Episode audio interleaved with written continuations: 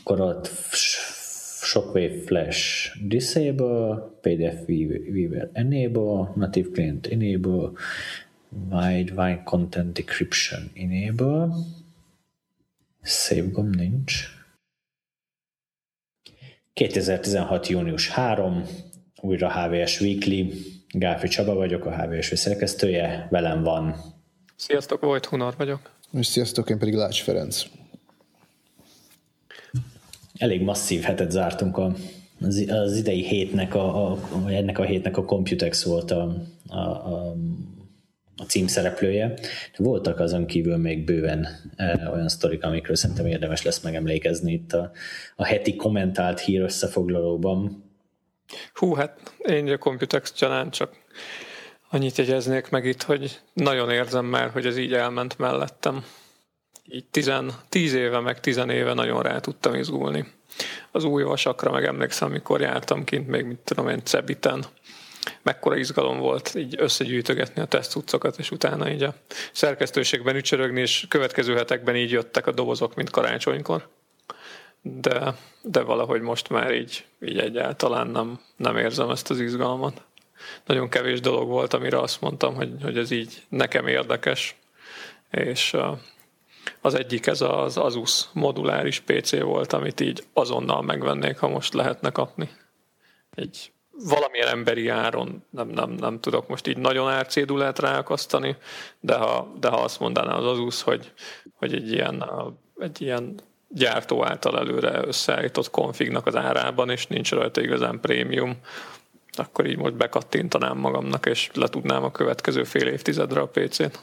Lecserélve az amúgy fél évtizede futtatott sajáton. Igen, ezzel én is úgy voltam, hogy általában az ilyen kütyűs sztorük azért elég messze vannak a HVSV központi tematikájától, de ez egy annyira jó sztori volt, és annyira tetszett, hogy ezt úgy éreztem, hogy ezt, ezt mindenképpen érdemes lehozni nekünk is.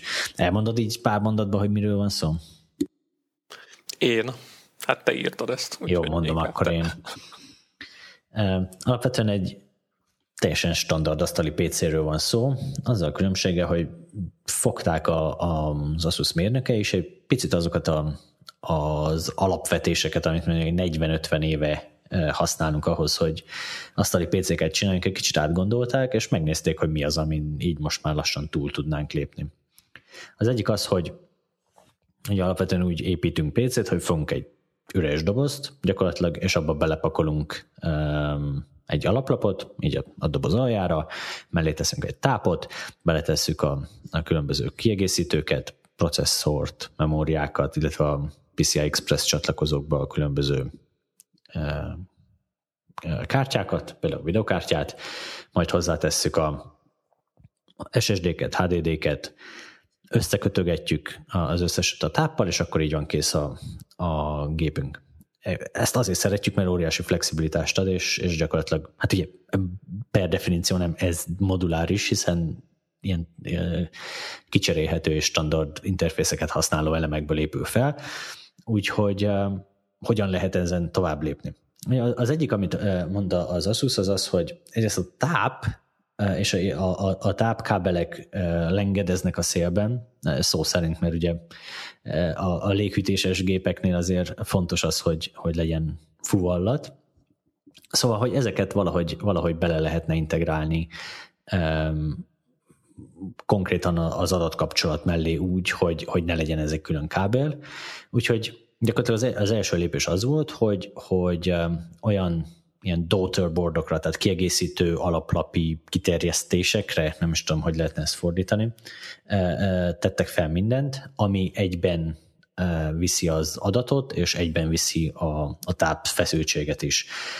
És akkor egy ilyen daughterboardra kapcsolódnak a, a merevlemezek, ilyen daughterboardra kapcsolódnak a, kapcsolódnak a különböző elemei a, a gépnek, és ezáltal már rögtön egy, egy, egy szellősebb történetet kaptunk. A második érdekes dolog az volt, hogy ez egy sokkal kisebb alaplap, mivel hogy mi egy csomó mindent leválasztottunk róla, ez egy sokkal kisebb alaplap, sokkal kompaktabb alaplap, ami csak a PC és a, a, a, a memória marad, a CPU és a memória marad rajta, és minden más így lóg le róla ezeken a daughterboardokon. És az alaplap mivel ugye a, a, táp, a táp ellátásért is felel, sokkal combosabb feszültség szabályozókat kap, és ezeknek a hűtésében maga a ház is szerepet tud vállalni. Tehát rengeteg ilyen, ilyen apró finomságot fűztek össze a, az Asus és az Invim fejlesztői, és amit kaptunk végül, az egy ilyen, az egy ilyen roppant esztetikus és roppant logikusan felépített uh, gép.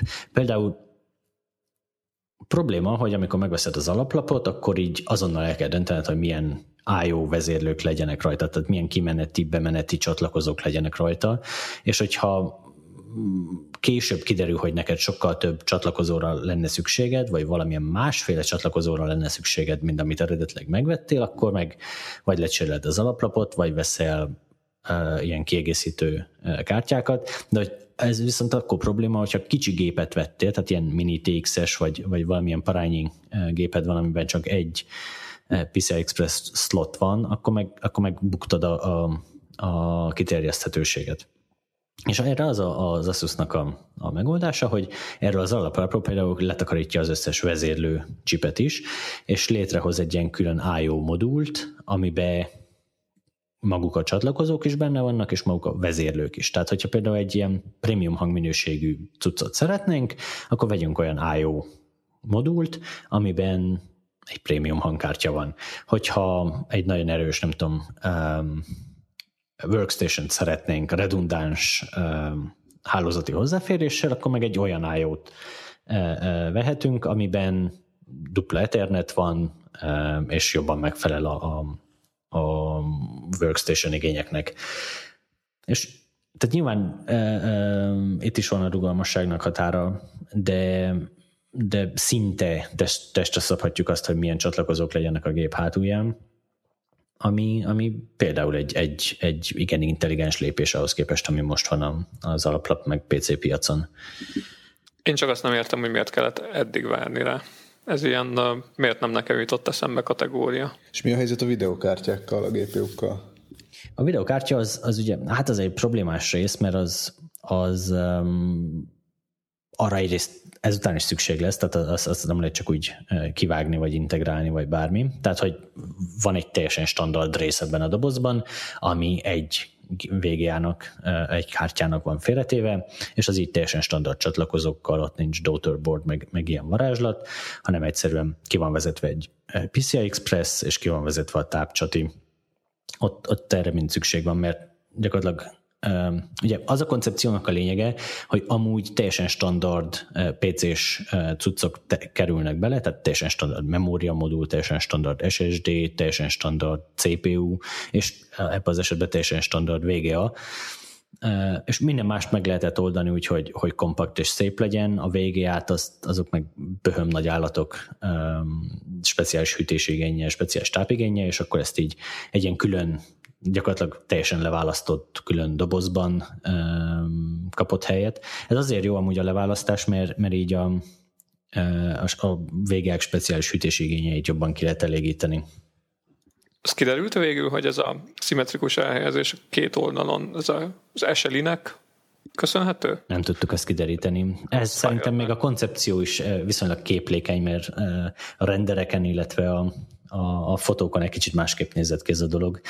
Úgyhogy... Olivért elfelejtettem megkérdezni neki, amúgy ott van a helyszínen, hogy egy kicsit nézzen rá erre, mert ez egy jó dolog. De hogy kérdezted, hogy miért nem, miért nem terjedt el ez már korábban, és miért nem, miért nem az a probléma, hogy, hogy azért alapvetően ez egy új szabvány lenne, és ez csak akkor működik, hogyha más gyártók is felülnek erre a szekérre, és tényleg egy iparági szabvány lesz. Na most tiszta. Ezzel Tehát... az a probléma, hogy ha meg mindenki felül a szekérre, akkor meg nincs értelme egyáltalán létrehozni a szekeret. Mert ugye, tehát a lényeg az lenne, hogy valamilyen mást, jobbat, újabbat, valami versenyelőnyt biztosítót találjanak fel, találjanak fel idézőjelben a cégek, fejlesztenek ki, amivel így meg tudják különböztetni magukat a többi ugyan, gyakorlatilag ugyanolyan eszközöket gyártó cégtől. De hogyha ez szabvány, és mindenki ugyanilyet csinál, akkor így igazából senkinek nincs érdekében az, hogy ő saját magának tiszta egyedül kifejleszteni a szabványt, majd bedobja a közösbe. Egyedül yes. meg nem tudja elterjeszteni, Úgyhogy, csak a felhasználónak lenne jó, az meg kevés. Csak a, idézőjelben csak a felhasználónak, igen, az viszont kevés ahhoz, hogy, hogy ebből iparági szabvány legyen. És ugye, tehát akkor tudnak ezek az iparági szabványok működni, hogyha vagy egy ilyen domináns szereplő, mint az Intel vagy a Microsoft tolja meg saját jól felfogott érdekében, vagy pedig megegyezik a többi kis gyártó, hogy, hogy akkor mindenki ezt támogatja, de akkor viszont pont ugye ez a versenyelőnye tűnne el annak, aki ezt először csinálta. Úgyhogy egy, sajnos egyelőre nem látszik, hogy ebből, ebből valami nagy dobás szülessen. Ami kár, mert, mert alapvetően ez borzasztóan tetszik, és abszolút helye lenne nálam a, a kis szobában. Hát ha más nem egyébként a... olyan területen meg lehetne hajtani, hogy arra rá lehetne venni vele a, a felhasználókat, hogy a mondjuk adott esetben még jól működő ö, eszközéket lecseréljék egy ö, moduláris megoldásra. Tehát, hogy egy gyorsabb cserére rávenni őket talán, hogyha máshogy nem. Én simán, én simán lecserélném az amúgy teljesen kielégítő PC-met erre. Csak azért, mert ez ilyen. Hát mert ez halkabb, könnyebb. Igen. Ez így igazából ilyen, ilyen teljesítményokom nem lenne, de hogy negyed akkora helyen elfér, mint a mostani monstrum. Valószínűleg csendesebb, kicsit könnyebb belenyúlni, kicsit ízlésesebben néz ki olyan. Itt valahogy éreznék előrelépést, tehát abban, abban nem érzek egy nagy előrelépést, hogy most fogom a videókártyát, és berakok helyette egy gyorsabbat. Um, ez egy olyan újszerű dolog, ami, amit így, így kézzelfoghatóan érzek, hogy ez egy... Most, most előre léptem végre. Ez azt hiszem, hogy azt mondja, hogy ez, ez kimondottan olcsón lehetne gyártani, tehát ha az egész gép teljes bekerülési költségét nézzük, akkor például a, a, a tápcsatik miatt, meg, meg különböző egyéb megfontolások miatt ez, ez vagy olcsóbban, vagy, vagy maximum olyan árszínvonalon lehetne ezt gyártani, mint, mint a meglévő gépeket. De akár opció lehet amúgy számukra, hogy, hogy akkor a zsebre teszik azt, ami, azt, ami marad és akkor ez esetleg egy, egy lehetőség lehet arra, hogy, hogy inkább ezt a szabványt pusolják. Nem tudom igazából. Tegyük hozzá, hogy ha sikerülne megoldani ezt, hogy, hogy mondjuk egy iparági összefogás, és, és ilyen szabvány van, akkor például a videokártya kérdése is megoldható lenne, hiszen mindenki rá tudna erre feküdni, hogy na akkor egy olyan egy gyönyörű szépen slotba csúsztatható kis keretet építsünk ezentől a videokártyáknak, ami igen, azt mondták, hogy, hogy ez alapvetően egy working progress, csak ez, ez most egy koncepció darab volt, és ennek a feladatnak azért még nem fogtak neki. Tehát telep, terveztek hozzá ugye egy egyedi alaplapot, most nem fogtak hozzá, hogy tervezzenek hozzá egy teljesen egyedi videokártyát is, de alapvetően, ha ez sorozatgyártásba kerülne, akkor így meglebegtették, hogy, hogy, hogy erre akkor lenne lehetőség, és akkor erre lenne, ha lenne igény, akkor, akkor ezt tök szívesen bevállalnák. Ami ez az egész koncepció gyakorlatilag arról szólt, hogy ezt most így bemutatták a, a, a médiának, meg bemutatták a, a Computex közönségének, és így hát pont ugyanúgy, mint egy autós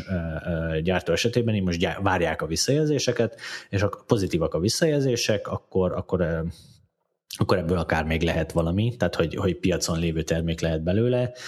Um, kíváncsian várjuk, hogy, hogy mi lesz ennek a jövője.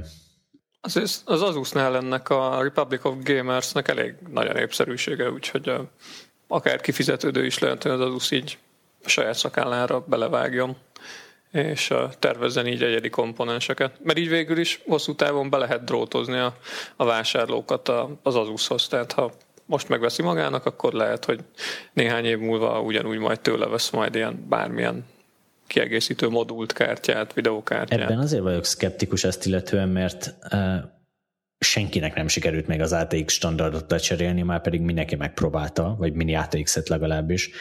Um, voltak erre már korábban is próbálkozások, Szerintem az Asus nem elég nagy ahhoz, hogy ezt ő, saját, De saját nem, nem kell, meglépje. Nem kell az ATX-et lecserélnie hozzá elég, ha tudom én a hardcore gamereket valahogy megnyeri magának. Tehát ez, ez nem kell feltétlenül feltétlenül egy olcsó tömegtermék legyen, de hát ez egy ilyen félig meddig árprémiumos dolog is. Elég, ha csak évente néhány százezer darabot eladnak belőle viszonylag magas áron, vagy olyan áron, ahol, ahol bőven nyernek rajta. Jó kérdés, nem, nem tudom, hogy, hogy ez megvalósítható-e. csak az ő ügyfeleiket figyelembe véve, és ha így nem lesz ebből iparági szabvány. De én azt mondom, hogy rakják ide az asztalra, és fizetek is érte. Um, és ha már hardveres témánál vagyunk, szerintem egy kicsit evezzünk enterprise vizekre, de ugyanígy hardveres szinten, és nézzük meg egy kicsit ezt az adatközponti hűtést, ami tegnap esett be a Dell-től. Nem tudom, hogy volt-e időtök ránézni egy kicsit. Mit szóltok hozzá? Nagy az ígéret, és túl alacsony számok röpködnek ott, hogy, hogy, hogy csak így bemondásra higgyem ezt. De, de, de, de van benne... kozmetikázni, nem? Hát... Tehát, figyelj, ha ez, ha ez bejelented, és bemondod ezeket a számokat, és utána oda megy hozzá egy ügyfél, aki ugyanígy szeretne egy ilyet, és azt mondod, hogy ja, igazából ennél sokkal kevésbé lehet ezt hatékonyan megvalósítani, akkor meg mi értelme, akkor miért csinálod? Akkor egy kicsit másképp mondom, inkább tetszik a koncepció, és tetszik a, a hozzáállás, meg, a, meg az ötlet, hogy, hogy ez pontosan mekkora megtakarítást hoz, és pontosan mekkora előrelépés, az mondjuk úgy, hogy, hogy helyzete fogja válogatni. Uh-huh. Na, hogy a hallgatók is egy kicsit képbe kerüljenek, gyakorlatilag arról van szó, hogy, hogy egy újfajta vízhűtést tervezett a Dell az eBay-nek. Az eBay kitalálta, hogy túl kevés a teljesítmény jelenleg a, a, a portálja kereső portálja alatt működő kereső modulnak a, a kiszolgálásához, és, és ott akart új processzorokat bevetni, amit az Intel Direct Hát úgy néz ki, hogy direkt neki fejlesztett, legalábbis egyedi procikról van szó. Ezt az Intel még be sem jelentette, és ez az E5 2679 V4 típus jelzésre hallgat, amik 20 magos Xeonok, és stabilan 3,3 GHz-en mennek, ami, amiről azt kell tudni, hogy gyakorlatilag 1 GHz-en magasabb ez az óraja, mint amit általában a, a Xeonok használnak és, és emiatt a TDP is baromi magas lett, 200 watt, amiben ugye bele lehet gondolni, hogy egy nagy, nagy teljesítménysűrűségű szervernél ez micsoda, micsoda a fűtést eredményez. És, és ehhez csinált a Dell egy, egy olyan hűtést, ami ezt a, ezt a hőmennyiséget képes úgy elvezetni, hogy, hogy ezek a procik így tudják hozni ezt a 3,3 GHz-et folyamatos üzem mellett, és az az egyik nagy érdekesség benne, hogy, hogy közvetlenül a, a telephelynek a, a, a klímáját, tehát a hűtő rendszerét használja, azt a hűtővizet, ami, ami egyébként ott megy a csövekben. Nincsenek ilyen köztes hőcserélő csatlakozások, megoldások, nincsenek extra vízszűrők, valahogy, valahogy úgy van kitalálva az egész, hogy így fogja el azt a vizet, ami a, hűtővíztoronyból jön, és azt egyenesen bevezeti a, ezekbe a hűtőblokkokba, amik a, a szervernek a tálcáin vannak. Tehát ott, ott van a különbség, hogy nincsenek különböző ilyen extra hőcserélők közben, hanem Igen. konkrétan azt a hűtővizet teszi bele a szerverbe, ami gyakorlatilag kintről a, a Igen, ami gyakorlatilag jön. kintről megy, így van. Így van.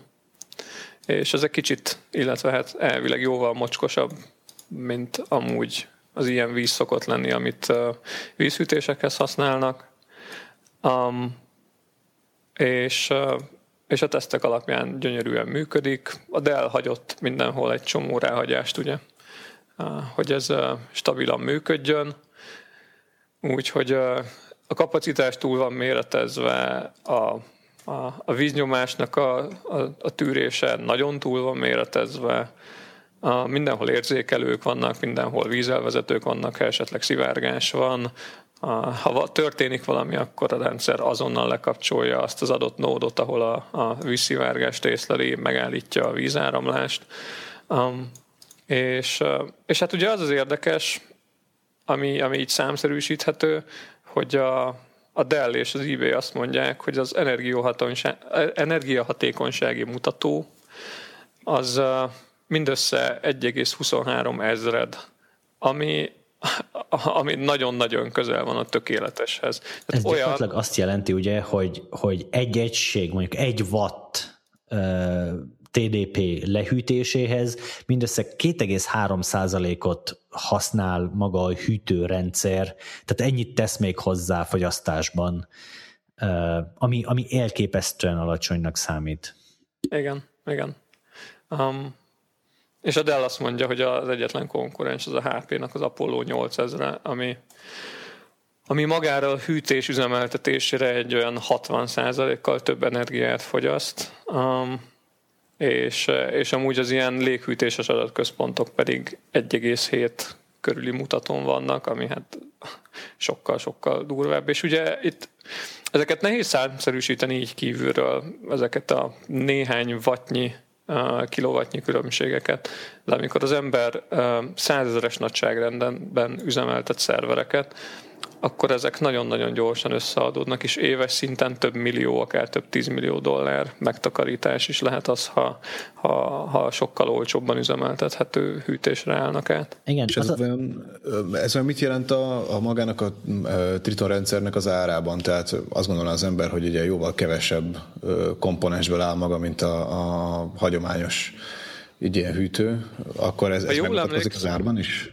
Ha jól emlékszem, a Dell az azt mondja, hogy, hogy majdnem ugyanannyiba kerül. Talán egy 5%-os árprémiumról beszéltek. Ezt most gyorsan meg is nézem. Um, mert valahol itt... Valahol Közben elmondom, talán. hogy ez szinte, szinte irreleváns. Az a helyzet, hogy ezek a gépek, illetve hát egy ilyen adatközpontnak a, a működtetési költsége, az gyakorlatilag, tehát szinte egyenlő a, a, az áramfogyasztás költségével. Persze. Ezeken alapvetően vagy ilyen saját fejlesztésű, vagy ilyen open source um, szoftverek futnak, tehát a szoftver az így annyira nem drága. A gépek általában off-the-shelf cuccok szoktak lenni, de ha még nem is az, még akkor sem, akkor sem igazán az a drága.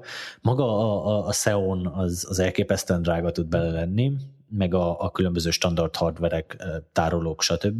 Tehát ezen amúgy sem tudsz spórolni, de tehát az, az egyetlen igazán változó költséged az egyrészt az adatközpont mérete, mert ezt, ezeket ugye meg kell építeni, fel kell építeni, és azt szeretnéd, hogy minél kevesebb négyzetméteren legyen, minél több processzor magad. A, a másik meg a, meg a, a, a hűtés, illetve hát az effektív áramfogyasztás. Most ugye pont két, két dologban segít ez, ez az egész eh, Triton, meg, meg ugye a HP-nek az Apollo-ja is. Eh, mindegyiknek az a, a logikája, hogy, hogy minél sűrűbben, minél nagyobb teljesítményt, minél kisebb um, hát overhead minél kevesebb extra energiaráfordítással uh, kihozni. Konkrétan tehát ez a webscale uh, uh, technológiák, ezek így működnek, és így uh, tehát nagyon érdekes a költségstruktúrája ezeknek, és igen, ez egy kicsit eltér így a hagyományos adatközponti megoldásoktól. Igen, közben megtaláltam 5% az árprémium, ami gyakorlatilag nulla. Amikor egy ilyennek a capex igényéről beszélünk, um, és az az érdekes, hogy, uh, hogy ez a rendszer is a 21 incses rekkekhez készült, amit nem vagyok biztos benne, Csaba, nem tudom, esetleg meg tudsz erősíteni ebben, de mintha a Facebook vagy a Google dobta be az Open Compute kapcsán tavaly a közösbe ezeket a 21 szalos reg dizájnokat. Nem, nem jut eszembe nekem. Van, van ilyen halvány emlékem, de ennek utána... Ja, a standard az a 19 incses. Igen, a standard a 19-es, és uh, tavalyról van, van ilyen emlékem, hogy vagy a Google, vagy a Facebook az Open Compute-nál. Igen, amúgy az Open Compute-nál eh, ez dobja ki nekem is a Google erre, hogy 21 ah, hüvelyk. Igen, igen um, akkor tehát ez, ez is 21-es design, uh, viszont egyelőre a, a HP azt mondja, hogy ezt, ezt nem akarja így open source-olni, úgyhogy, úgyhogy hát kíváncsi vagyok, hogy milyen megrendelőköz kerül még be. Az az érdekes még amúgy, hogy terveznek ebből egy teljesen zárt kvázi önjáró rendszert is, amihez nem kell majd nem kell majd rácsatlakozni a telephelynek a hűtővízhálózatára, hanem gondolom lesz egy, lesz egy saját tartály, és ahhoz, ahhoz lesz egy olyan hőcserélő, ahol meg lehet oldani kompletten ezt az egészet. És, hát annak mindenképpen kint kell lenni a hőcserélőnek, tehát ugye csak a környezet felé lehet hőt cserélni. Persze, akkor persze. Gondolom, akkor gondolom ez gyakorlatilag az a hőség, akkor a rendszer részét képezi. Így van, így van, így van, így van. Tehát így le lehet majd, azt mondja a HP, le lehet majd választani ezt az egészet a, a hűtővízhálózatról, és, és így önjáró tud lenni. nem tudom, hogy erre hol van igény. Lehet, hogy talán kisebb adatközpontoknál, ahol, ahol amúgy nincsen ilyen, ilyen folyadék alapú klímázás megvalósítva, ott akár hasznos is lehet. De hát minden esetre jó, jó látni, ez olyan, ez, ez, ez nekem sokkal szexibb technika, vagy fejlesztés, mint, mint a Computex-en egy-egy videókártya, vagy a hasonló új PC-s tudsz. Kíváncsi vagyok, hogy ez a Dell-féle technológia, ez amikor az új top 500-on majd megjelenik-e, lesznek-e majd Dell-es szuperszámítógépek, amik esetleg Triton alapú hűtéssel rendelkeznek? Um, érdekes volt, hogy a, amikor ezt megláttam, gyorsan megeresztettem egy telefont a, a hazai Dellhez, fölhívtam az itthoni ilyen, ilyen adatközponti termékekért felelős embert, és hát tőlem hallott először, ami jól mutatja, hogy a magyar, magyar piac, meg így a magyar leányvállalatok így általában mennyire késve annak tájékoztatva. Hát itt azért nem, nem, nem nagyon vannak olyan... fejlesztésektől. Nem nagyon vannak itt olyan vásárlók, akik, akik pont ilyen webscale adatközpontokat üzemeltetnek. Gyakorlatilag egy kezemen meg tudom számolni, hogy hány ilyen lehetséges egyáltalán. Persze, tény, csak az a vicces, hogy, hogy ez egy olyan dolog, amiről azért így, ha szakmabeli vagy, főleg, főleg ennél a cégnél dolgozol ezen a területen, akkor így a, hát jó hallani róla, hogy legalább tud, hogy merre, merre megy a fejlesztés nálatok. De, de hát mindegy, ennyi, ennyit tudunk róla, úgyhogy meglátjuk, hogy egyáltalán ez így világszinten mennyire fog standardizálódni, vagy, vagy lesz egy ilyen Dell exkluzív technika majd a jövőben is. No, és uh, szerintem akkor hagyhatjuk így a hardvereket.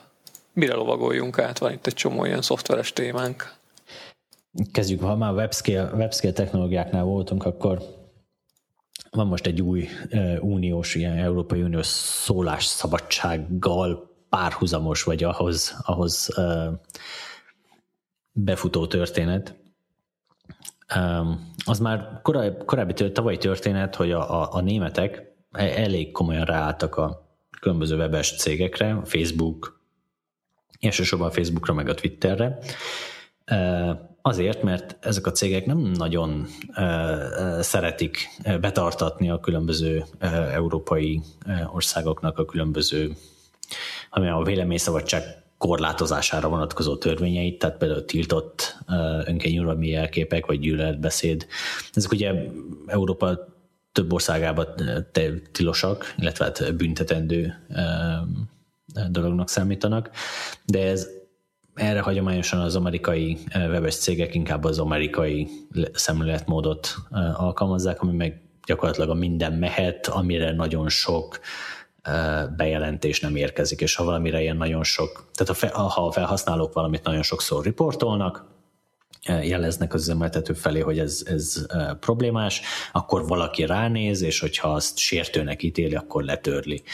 Na most ugye Amerikában ezek effektíven nem számítanak, vagy csak nagyon ritkán számítanak illegálisnak, úgyhogy a Facebooknak inkább az a, a logikája, hogy ha ez nagyon sok embert sért, akkor az már sérti az ő bizniszét, tehát inkább akkor is csak üzleti megfontolásból törli ezeket a cuccokat.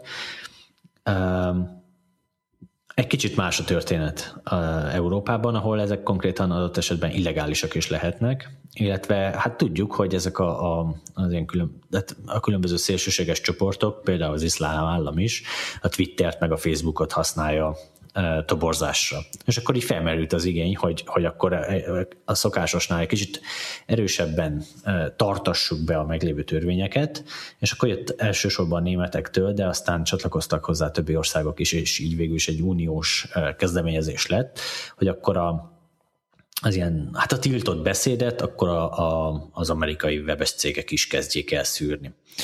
És a kompromisszumos megoldás az az lett, hogy egyelőre szigorúan önkéntes alapon, de a cégek vállalták, tehát vagy erre nincsen külön törvény, meg nem született külön szabályozás, de a cégek önként vállalták, hogy amire bejelentés érkezik, hogy hogy mondjuk gyűlöletbeszédet tartalmaz, vagy, vagy szélsőséges toborzást tartalmaz, azt 24 órán belül kivizsgálják, és hogyha megfelel bizonyos kritériumoknak, akkor azt a tartalmat törlik az oldalaikról.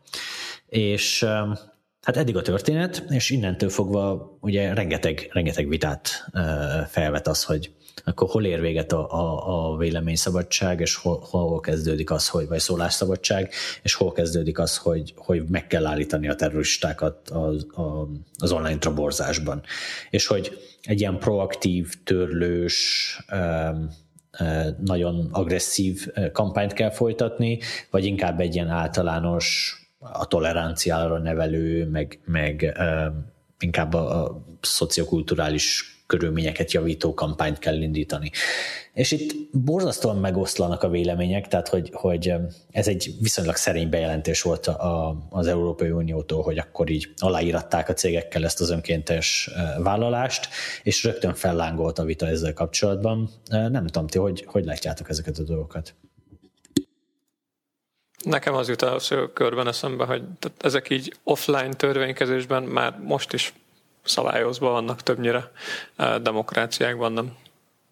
Abszolút, tehát erről van szó, ezt, hogy nem ezt született csak most. átültetjük. Így van, nem született most. Sőt, már online-ra is átültettük, tehát ha valaki a blogján írta volna ezt meg, vagy, vagy akár egy, egy újságot indít, és abban írja ezt meg, akkor jön hozzá a helyi NMHH, és lecsapja a fejét, tehát megbünteti, vagy, vagy, vagy kiszab valamilyen bírságot, vagy leszedeti, letörölteti a, a tartalmat, stb.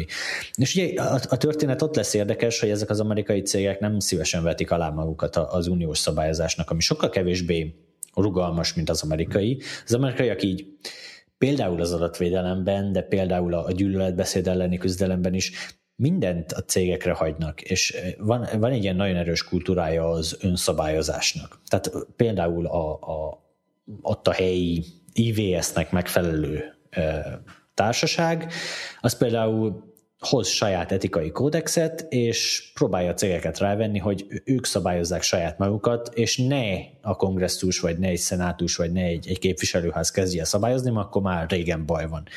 És akkor a cégekben van egy ilyen proaktív, önszabályozó kényszer, hogy inkább, inkább ne csináljunk rossz dolgokat, mert jön a, a, a gonosz állam és megszabályoz minket. Európában meg ez ugye teljesen fordítva van, jön az állam, szabályozza, és akkor szabályozva van, ha meg nincsen szabályozva, akkor meg erezd a hajam, és mindent lehetséges. Mondjuk ez a politikai rendszerek különbözőségből is adódik. Tehát azért Amerikában szövetségi szinten átnyomni valamit a sokkal nehézkesebb, mint mondjuk egy európai, kis európai országban. Pontosan így van, és nagyon érdekes látni, hogy ez hogyan, hogyan jön át azzal, hogy jön egy amúgy globális cég, de amelyik üzleti filozófiájában, meg például a szólásszabadsághoz való filozófiájában, vagy hozzáállásában az, Európa, az európai elvek helyett az amerikai elveket vallja. És akkor így, igen. De igazából vonhatja ő az amerikai elveket, tehát hogyha itt nyújt Európában szolgáltatást, akkor a helyi szabályozásoknak kell megfelelni, ugyanúgy, mint bármilyen médiacégnek, ami itt működik. Vagy ha gonosz akarok a... lenni, akkor vagy az Ubernek. Vagy az Ubernek. Igen, én ezt alapvetően a, a, az elérés problémájára, vagy kérdéskörére vezetném vissza. Tehát itt lehet, hogy én itt írok valamit a kis blogomon Magyarországon, vagy Németországon, vagy akárhol, vagy ha ellenkező esetben mondjuk a Facebookot használom, vagy Twittert, vagy hasonlót, rengeteg emberhez eljuthatok úgy, hogy igazából nincsenek határok. Tehát mondhatnám azt is, hogy magyar blognál sincsenek határok, de ugye azért tudjuk, hogy az elérések teljesen mások, és főleg a Facebook az rendkívül, rendkívül kiemelkedik ezen a területen. És egy magyar blognál van, ahová ugye az NMHH küldjön egy levelet, hogy, hogy akkor ezt vegyétek le, vagy, vagy jön a bírság. Arról volt szó, hogy ezek bekerülnek-e a, a transzparencia jelentésekbe? Ezek a törölt uh, anyagok? Tudtam, ma nem Aha, kerülnek Vagy egyáltalán bele. a felkérések, nem, vagy ilyesmi. bele. Hát ugye, ezek a, ezek a rendszerek most is működnek, tehát amire jelentés érkezik, és sok jelentés érkezik, azt uh, a Facebooknál jön valaki, és egy alkalmazott jön és leellenőrzi, és megnézi, hogy a, a, a Facebook általános irányelveinek megfelele, a felhasználási feltételeknek megfelele, ha meg nem, akkor azt, azt törli. Ez, ez a mechanizmus ez most is működik, csak nagyon kevés ember van erre, és emiatt csak a legriportoltabb, a legtöbbször jelentett posztokat, tehát az igazán nagy vizibilitással rendelkező posztokat tudják szűrni, de igazából nem is akarnak mást, mert ugye ez az, ami üzleti szempontból érdemes szűrésre. Nekem ez, ne, ezt azért kérdezem, mert nekem ez egy érdekes adat lenne. Hogy nem, ez, ez nem, nem kerül bele ezekbe. Ugye, és amúgy tehát az a nagyon érdekes, hogy nem azt fogja a Facebook szűrni, amire majd mondjuk a, a német, vagy akár egy magyar rendőrség bejelentést tesz, hogy akkor azt törölni kell, hanem a felhasználók által jelentett tartalmat a saját alkalmazottja, vagy a saját kiszervezett a kiszervezett szolgáltatást nyújtó cég alkalmazottja fogja ezt ellenőrizni, tehát hogy ennek nincsen egy ilyen jogi útja, meg nincsen, nincsen ennek egy követhető papír, tehát nincsen, nincsen egy, egy követhető mechanizmusa, ami azért amúgy abból a szempontból viszont érdekes, hogy akkor hol lehet fellebbezni, és hol lehet vitát nyitani arról, hogy akkor ezt most tegyék vissza, hogyha ez... Facebooknál teljesen egyértelmű, vagy az adott cégeknél. Nincs erre adott eset, tehát jelenleg nincs erre lehetőség. Aha, tehát így nem, nem csináltak ehhez egy olyan processzt, hogy ha a tartalmadat törlik, akkor te már reklamálni. Mondjuk valószínűleg csak a nyilvánvalóan törölhető tartalmakat fogják törölni. Hát valószínűleg van egy e-mail, amire ha más nem tudsz írni, vagy, vagy Facebook üzenetet küldeni, hogy uh, valaki élő személy vizsgálja ezt meg még egyszer. Nincs, nincs erre amúgy egy, egy elfogadott um, processz, elfogadott folyamat, és nincsen igazából erre egy felülvizsgálati rendszer sem. Ez igazából akkor az igazi probléma, amikor a, a felhasználót konkrétan bannolják, és um, hogyan állítatod magad vissza. Ez amúgy különböző baloldali aktivistákkal is rendszeresen előfordul, hogy a, a Facebook kirakja őket, hát és vitatható érvek mentén rakja ki őket, és akkor nincs, a, nincs akihez fordulniuk felülvizsgálat kapcsán.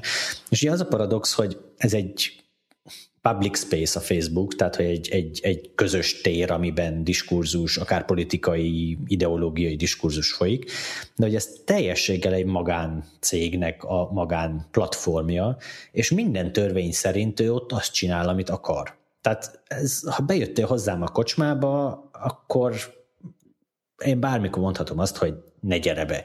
Ha, ha, nem, ha nem szexuális orientáltságod, meg, meg, meg különböző kisebbségi jegyeid alapján különböztetlek meg, akkor igenis mondhatom azt, hogy, hogy a viselkedésed elfogadhatatlan, és, és menj ki.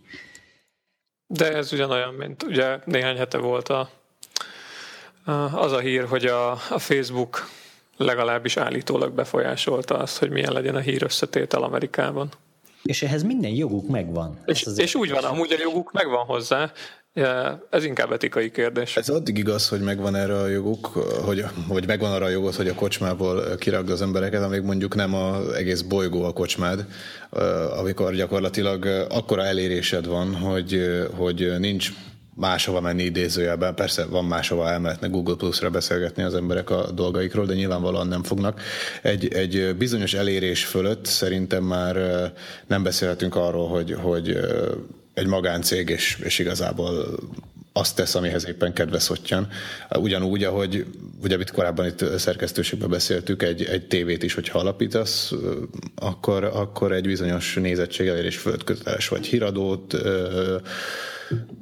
adni, illetve, illetve megfelelni az NMHH-nak a különböző szabályozásainak. Tehát szerintem ugyanígy egy, egy webes médiacégnél, mint mondjuk a Facebook, ott is hasonló elvárások simán támaszthatók, sőt kell is, hogy támaszok ilyeneket. Igen, nagyon érdekes, hogy ezekre az új médiumokra, és igazából nem új, tehát hogy a Facebook is lassan tíz éves, még mindig nem tudtuk alkalmazni azokat a szabályozásokat, amiket amúgy a régi médiumokra, a tévére, rádióra már így évek óta alkalmazunk. Tehát például akkor, amikor ugye van ez a kötelező híradó, akkor attól például az NMHH kötelező módon elvárja, hogy az pártatlan legyen.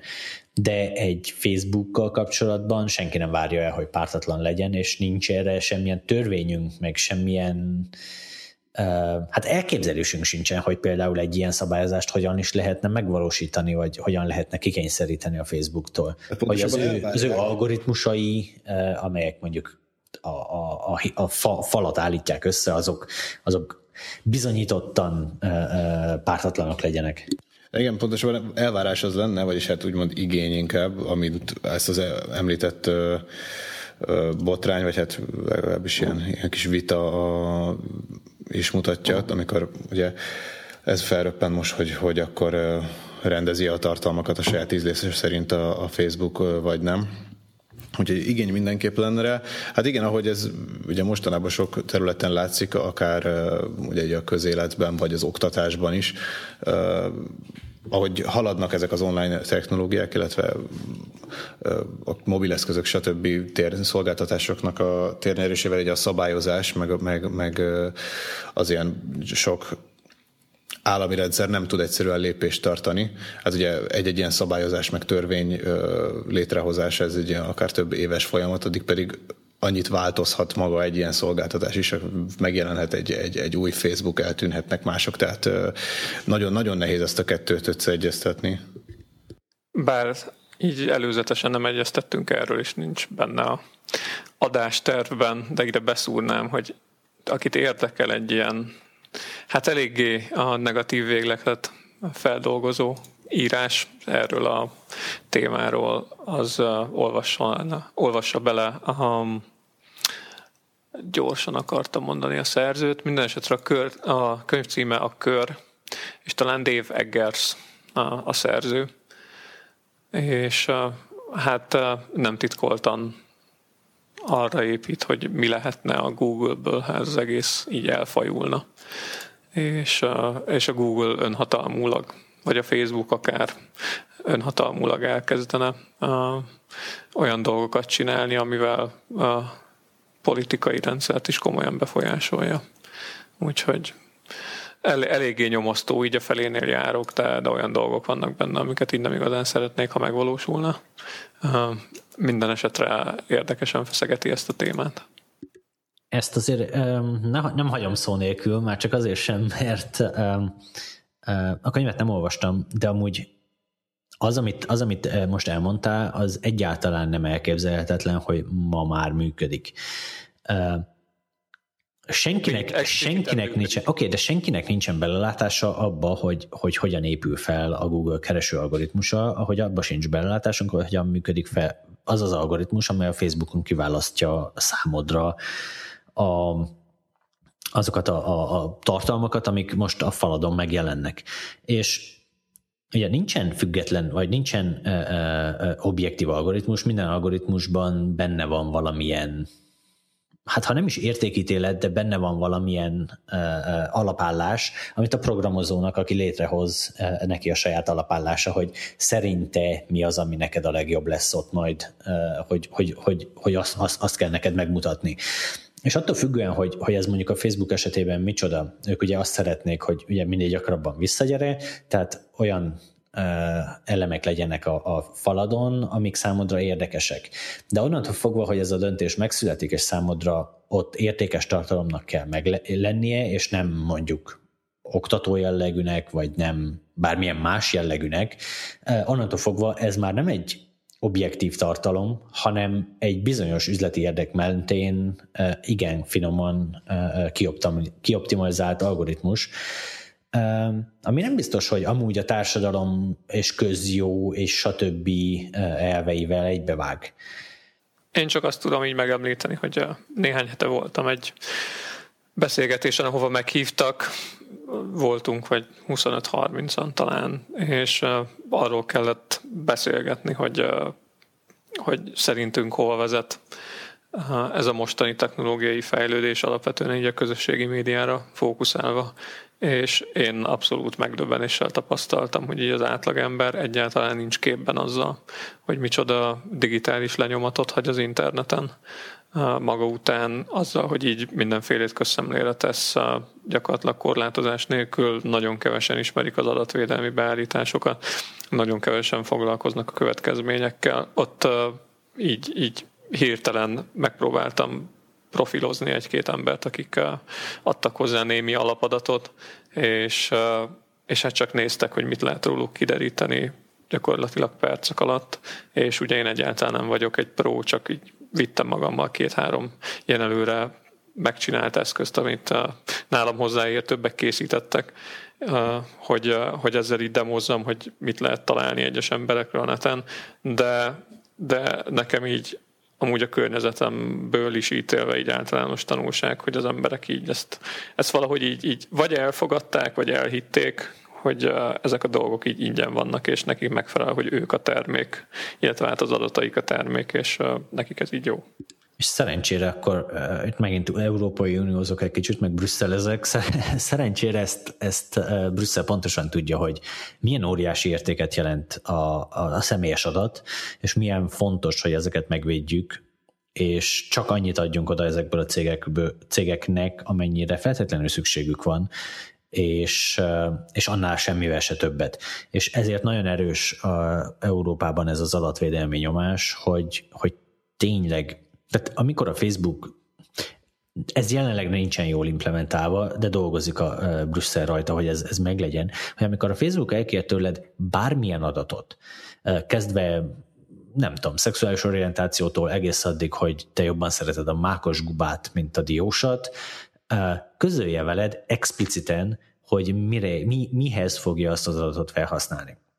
És nem csak így általánosan, hogy, hogy reklám célzásához, hanem konkrétan mondja meg, hogy mikor és meddig fogja azt felhasználni, majd miután ezzel végzett, azonnal törölje is le. Nyilván egy ilyen szintű transzparencia hát gyakorlatilag lehetetlenné tenni a Facebook vagy a Google jelenlegi működését, ők ugye arra építenek, hogy minden adatot összegyűjtenek, minden adatot összefésülnek, majd ebből készítenek rólad egy igen részletes profilt, amit aztán célozhatnak hirdetők.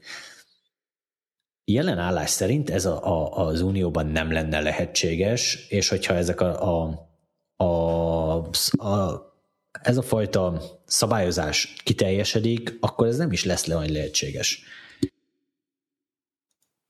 Um, nagyon akartam mondani valamit, és most hirtelen elfelejtettem. Addig mondom, mondom én, hogy, hogy pedig nagy szükség lenne egy ilyen, ilyen szabály, tehát egy minél gyorsabb ilyen ö, szabályozás bevezetésére, mert olyan szempontból, hogy, hogy a cégek a lehető legtranszparensebben közöljék azt a felhasználók felé, hogy ők milyen adatot gyűjtenek be róluk és tárolnak, mert tehát elég mondjuk a Google helyelőzményekre gondolni, amit ugye nagyon sokan nem ismernek, aki viszont megnézi, hogy, hogy mondjuk az androidos telefonja, vagy akár tényleg a Google szolgáltatások milyen, milyen helyadatokat gyűjtöttek be róla, de tényleg először ezt ijesztő megnézni, hogy akár hónapokig visszamenőleg, ha eddig nem tudtál erről, milyen pontosan lekövette az összes mozgásodat az esti kocsmázástól a, a reggeli munkába indulásig, lehetőleg nem egymást követő napokon a, a Google. Az ugye éppen most derült ki, hogy Amerikában voltak olyan rendőrségi kérések a Google fele, amik konkrétan ezre, ezekre a lokációs historikus adatokra vonatkoztak, mert itt tudtak rábizonyítani bűncselekményt egyes emberek. Igen, és az a... Itt egy, az egy bank, bankrablásról volt szó, amihez nem volt elég a cella információ mobil társaságtól. Én ehhez zárójelbe hozzáteszem, hogy addig, amíg a rendőrség kéri ki, és ez átmegy az, a, a bíróságon, azzal az égvilágon semmi baj nincsen. Természetesen. A, a, addig, akkor van baj, hogyha ezen nincsen bírósági felügy, felügyelet. Meg az a probléma, hogyha a felhasználó nem tudja, hogy ilyen adatokat gyűjtenek róla folyamatosan. Tehát oké, okay, hogy abszolút igaz, a, az a felhasználói igaz. feltételekben, amit ugye mindenki böcsületesen elolvast betűről betűre. Volt egyébként nemrég egy nagyon jó ilyen kezdeményezés, vagy nem is tudom, hogy felolvasták egy ilyen 24 órás olvasó maratonon, azt hiszem 10 apnak a felhasználó, vagy 15 apnak a felhasználási feltételeit. Hát aki belehallgatott, az tudja, hogy ez mennyire izgalmas történet, és hogy, hogy mennyire, nem is az, hogy ezeket a hosszadalmas szövegeket lusták elolvasni az emberek, de sok esetben olyan jogi vagy technikai formulák is lehetnek benne, amit egyszerűen nem fog megérteni az átlag felhasználó. Ugye konkrétan itt a Google lokációs adatgyűjtésnél van, amikor uh, először üzembe helyezel egy androidos telefont, akkor az elején megkérdezi ugye, hogy ezt akarod engedélyezni. De ott van egy kb. négy soros leírás, amivel annyi van, hogy esetenként akkor is elküldi a, a helyadatokat, amikor amúgy alkalmazásoknak erre nincsen szüksége. Na most ebből kinek derül ki, hogy mondjuk egy, egy vagy két évre visszamenőleg te meg tudod nézni konkrétan, hogy merre jártál adott nap. Tehát ez senkinek nem fog megfordulni a fejében. Lehet, hogy az apróbetűs EU-lában benne van valahol a 28. bekezdés harmadik paragrafusában, de hát ez egyáltalán nem egyértelmű az átlagos felhasználó fele. Igazából szerintem nekünk sem az, ha csak nem foglalkoznánk vele. Hát emlékezz vissza, hogy mennyire meglepődtél, amikor a Google Photos a nem geotaggelt fotóidat összefésülte ezzel a lokációs adatbázissal, és megmondta, hogy ez a fotó itt és itt készült, meg ott és ott készült. Nálam azt a lokációssal nem tudja összefésülni, az egyszerű képelemzés, mert nálam a lokációs adatgyűjtés minden szinten le van tiltva, minden telefonon, meg asztaligépen. Azt szerintem egyszerűen a Google-nak a, legalábbis nagyon remélem, hogy a, hogy a Google fotóznak a képfelismerője volt, de... És ez az ijesztő, hogy nem vagy benne De egészen tudom. biztos, hogy honnan. Így van. Nem tudod, van. hogy honnan. Csak, csak van, egy, van, egy, van egy tipped, hogy valószínűleg innen, mert te úgy emlékszel, hogy azt eléggé letiltottad a lokációt, de lehet, hogy nem. Amúgy katasztrofális, tehát ugye ha az ember így elnavigál a, Google account beállítások közé simán el lehet tölteni akár órákat is azzal, hogy egyre mélyebbre és mélyebbre túrsz az opciók között, teljesen átláthatatlan az egész, hiába mondja azt a Google, hogy ez tök jól van struktúrálva, egyáltalán nincsen. Megböksz egy ablakot, vagy megböksz egy opciót, kinyílik egy másik, teljesen másik helyre elmész, ott megint lesz három albeállítás, azon belül megint van tucatnyi albeállítás, és a végén gőzöd nincs, hogy honnan indultál, hova jutottál ki, most mit állítottál át, elmentette, ugye sehol nincsen egy save gomb, így igazából nem tudod, hogy most így mi történt. És amikor az egészen végeztél, akkor rájössz, hogy ezt mondjuk arra a böngészőre állítottad be a felét, mert az egyik fele az ugye a belogolt állapotot szabályozza, a másik meg azt, amikor nem vagy belogolva. Mm, teljesen, teljesen eszement dolog. Mondjuk érdekes lenne látni, hogy, hogy eh, mondjuk a Google-nél kellene legyen egy ilyen eh, elő, előzmények törlése gomb, és ami Ugye, Helyelőzményekre van ilyen. De hogy, de hogy így mindenre, hogy így alaphelyzetbe állítod a, a, a, a fiókodat, és én mondjuk még azt is elfogadnám, hogy a Play Store-os vásárlásaimat alaphelyzetbe állítsa, és letöröl minden megvett kis uh, biszimbaszomot. Uh, és hogyha lenne egy ilyen gomb, akkor azért egy kicsit jobban megbíznék a, a, a Google-ben, meg így általában ebben az, az egész adatkezelős mesében, de nincsen, nem ez, tudod. Ez lenne a Google-nél a, a visszafizetés gomb, tehát hogyha konkrétan ez, ez olyan, hogy elmész a bármilyen szolgáltatást igénybe venni, egy vidámparkba, ott jól érzed magad, és aztán visszakéred a, a pénzedet, miután, miután igénybe vetted a szolgáltatást a Google-nál, ugye az adataiddal. De engem monetizált addig, amíg én használtam, és meg voltak az adatok, és én nem szeretném, hogy a jövőben monetizáljon. Tehát, hogy, mert igazából Igen, az a nagyon durva, hogy ezek az adatok, ezek most megvannak, de ezek innentől fogva még korlátlan ideig termelik a pénzt, akkor is, hogyha én többet egyet sem kattintok a Google szeme előtt, csak egyszerűen használom az internetet, és ez az egész abszurd. Igen, igen, őt sajnos nem tudod kikerülni az interneten, akárhogy is szeretnéd. Vicces, mert én akartam törölni a Google Plus fiókot, és sikerült elő, elérnie, hogy ne akarjam törölni, mert eh, azok a YouTube videók, amiket tavaly talán november előtt töltöttél fel, ugye akkor volt a decoupling, um, ez magyarul, akkor választották le a Google Plus-t a YouTube-ról, hogy többet nem volt kötelező a Google Plus használata, és, és ha letöröd a Google Plus fiókot, akkor így azok a videókat, amiket addig töltöttél fel, azokat is lenyesi a Google. Tehát nincs, nincsen egy ilyen transfermechanizmus beépítve, hanem van egy ilyen kicsike, hát nem hívnám zsarolásnak, de egy ilyen nyomásgyakorlás, hogy, hogy de azért gondold meg, hogy letörlöd-e, mert ha letörlöd, akkor olyan tartalmat is elvesztesz, amit amúgy nem szeretnél elveszteni. Én mondjuk ezt nem teljesen értem. Damokles. még a, a pluszhoz ennyire a Google, az annyira elveszett történet, hogy, és ezt, ezt valószínűleg a cég berkein belül is belátták. Hogy... Mert igazából most már valószínűleg nem pénz ezen a szinten fenntartani, cserébe még mindig termeli hébe-hóba azokat az adatokat, amiket te fel tudsz használni Pontosan ez az, hogy ez egy adatstruktúra. Tehát, hogy ott van egy profil, amihez most sokkal több adat van, hogy pluszos profil hozzárendelve, mint ha csak egy sima Gmail profil vagy simán a Gmail profiltól teljesen külön létező YouTube profil lenne. Tehát jobb, hogyha egyben van, a Google-nek konkrétan jobb így pénzügyileg, ezért nem is szeretné, hogy külön választ. De ha már itt tartottunk a, lokációs adatok és a lokációs adatok törlésénél, nem tudom magamban tartani a sztorit, hogy Gyuri, az ügyvezető igazgatónk hogyan szenved a, a, a Here Maps-el. Ő egy lojális Windows Phone felhasználó volt, és... De hát még az. Igen, most is az, csak most már kevésbé lojális. Rezeg a léc most már nála is. Most már nagyon rezeg a léc. És ugye az az egyik problémája, hogy eddig az alapértelmezett térképszolgáltatás az a Here Maps volt Windows Phone-on, és ő ott gyűjtötte konkrétan, hogy, hogy bizonyos pontokon a Balatonon, ahol horgászott, hol voltak a legnagyobb fogások, és most egy egész szép ilyen pont adatbázisa gyűlt össze, és egy probléma van, hogy ez az adatbázis most nem érhető el számára a szeretett platformján, mert a Here kivonult a, a, a Windowsos telefonokról, és június végével, talán június végével, teljesen eltűnik az alkalmazás minden Windowsos telefonról. A Windows 8-asokon azt hiszem fent marad, de akik Windows 10 mobile-ra frissítettek, onnan viszont el fog tűnni azzal a frissítéssel. És számára óriási probléma volt, hogy akkor az új alapértelmezett térképes alkalmazásba, ami a Bing Maps, hogyan tudja áthúzni ezt a, ezt a kis adatbázisát. És ez annak az érdekes példája, hogy nem, hogy valaki tör, kitörölhetetlenné tette a lokációs adatbázist, hanem megmenthetetlenné tette, és alig tudta, alig tudta átmenteni a Bingbe. Ilyen konzol hekkelés sikerült végül. Ráadásul Bing Tényleg. Tehát ennél csak egy rosszabb van, az az Apple Maps.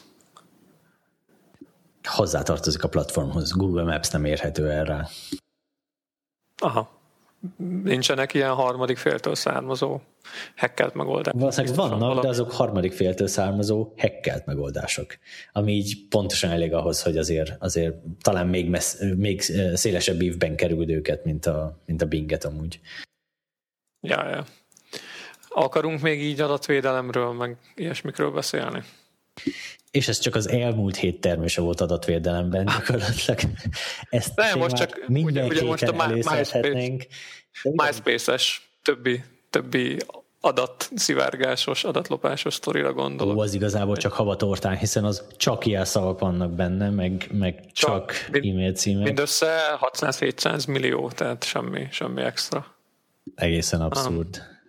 Itt alapvetően, és azt most nem fogom végig elmondani, akit, akit érdekel az alapsztori, mert most már lassan kifutunk majd az átlag egy óránkból, az olvassa el a hatalmas felhasználói adatbázisok forognak a fekete piacon című cikket a HVSV-n, de, de ami nekem ebből a sztoriból érdekes, az alapvetően az, hogy, hogy ezek a cégek így utólag visszatekintve nagyon-nagyon kevés információt mondtak akkor ezekről az esetekről, amikor először szóba kerültek. És ezek ugye így legalább három éve voltak, volt amelyik 7-8 évvel ezelőtt történt. Um, és, uh, és például a LinkedIn talán a legjobb példa, hogy annó, ha jól emlékszem, ilyen 6,5 millió, igen, 6,5 millió accountról volt szó, és akkor még azt mondták, hogy e-mailek ki sem kerültek hozzá, csak a jelszóhessek, amik így gyakorlatilag önmagukban értéktelenek. És most meg kiderül, hogy de amúgy így 165 millióról van szó, és e-mail, e-mail cím és szólt nélküli SH1-jel védett jelszó. Tehát így... Amit gyakorlatilag pi-vel vissza lehet bontani, tehát... ezeket így napok alatt fejtették vissza, így követtem a sztorit, és ugyanez volt a, MySpace, a MySpace-es 360 milliós adatbázissal, szalt nélküli SH1-es hessek, és így napok alatt forgatták vissza az összeset. Ami alapvetően azért durva, mert lehet, hogy azóta a figyelmeztetések miatt a felhasználóknak nagy része megváltoztatta a jelszavát, de, de hát ezek olyan adatbázisok, amik a jövőben a töréseket írtózatosan megkönnyítik. Tehát ezek alapvetően ugye bekerülnek azokba a visszafejtő adatbázisokba, amiket használnak ahhoz, hogy ezeket a jelszavaseket megtörjék, és hát ennyi mintával több van. Arról nem is beszélve, nem tudom, hogy, hogy miért annyira az, aki ezeknek a jelszavaknak az egyes mutációját használja itt-ott, ott, megtalálható a régi e-mail címe alapján egy csomó más szolgáltatásnál. Um, tehát fillérek, fillérekbe kerülnek, egy-egy, egy-egy ilyen account jelszó páros, az uh, átlagosan mennyi volt? Egy tized cent bekerült, ha jól emlékszem. Tehát ezt így fillérben is nehéz kifejezni, annyira kevés. Az a probléma, hogy gyakorlatilag tökéletes lenyomatát kapta meg gyakorlatilag nem csak bármilyen támadó, hanem bármilyen biztonsági szakember is, de mindenki arról, hogy milyen jelszavakat használunk. Tehát, hogyha valaki használta jelszót az elmúlt tíz évben, és ez valamelyik ilyen szolgáltatáson fent volt, azt a jelszavát soha, de soha ne használja még egyszer, mert ez belekerült azokba a próbálgatásos adatbázisokba, ami a brute force szólják a, a különböző e, jelszavakat, és gyakorlatilag ez a néhány millió, vagy néhány százmillió, ez egy pillanat alatt kipörög, um, és gyakorlatilag ezek a, tehát ami ebben szerepel a jelszóként, az gyakorlatilag ma így június harmadikán semmilyen védelmet nem biztosít. Igen, és én mindig tök boldog voltam, legalábbis az utóbbi egy-két évben, amikor is felnéztem a Have I Been Pound oldalára. Gyorsan beütögettem az aktívan használt uh, e-mail címeimet, hogy valamelyikhez kapcsolódóan volt a törés, így soha semmilyenben nem voltam benne, mindig nagy volt a boldogság. És most, amikor ezt írtam, így eszembe jutott, hogy régen volt, volt egy másik e-mail címem magyar szolgáltatótól, amit azóta kukáztam, vagy jó három-négy évvel ezelőtt, de addig aktívan használgattam, és így, így rossz érzésem volt ezzel kapcsolatban, beírtam, és hát kiderült, hogy három ilyen nagy adatszivárgásban is benne volt, úgyhogy utána megint futtathattam keresztül a LastPass-on egy csomó jelszót újragenerálást, mert bizony voltak olyan helyek, ahol azokat, vagy annak valamilyen mutációját használtam. És az alapvetően borzasztóan kényelmetlen, és amellett, hogy tudom, hogy veszélyt is jelent. És akkor itt kötelező elmondani, hogy mindenki használjon jelszókezelőt, és mindenki használjon egyedi jelszót egy idé, eh, lehetőleg véletlenszerűen generált jelszót minden weboldalon és minden szolgáltatásban, és ne használja újra ugyanazt a jelszót kétszer. Vannak erre majd jó ingyenes, meg fizetős megoldások is, hogy ezt hogyan lehet uh, uh, okosan megoldani. Hogyha nem akarunk um, nem akarjuk ezeket a jelszavakat szerver oldalon tárolni, akkor vannak erre nyílt forráskódú laptopon futó megoldások is. Ha a kedves hallgatóink nézzenek utána, telepítsenek és használjanak jelszókezelőt, mert anélkül ma nincsen védelem a, a, a weben, nem lehet egy jelszót kétszer felhasználni. Vagy el kell rakni titkosított USB kulcsra, vagy, vagy akármire, ha tényleg nem akarja az ember. megoldást lehet használni, jelszókezelő, jelszóadatbázis, és mindenhol külön jelszó. Ez, ez most 2016 van, ez most már annyira alapvető, mint az, hogy, hogy eh, két éve kétfaktoros autentikációt használunk mindenhol, ahol az elérhető. Ugye mindenki kétfaktoros autentikációt használ mindenhol, ahol az elérhető. Ez így van. És szerintem ez tökéletes lesz végszónak is. Mit szóltok? Rendben, találkozunk jövő héten. Sziasztok! Sziasztok!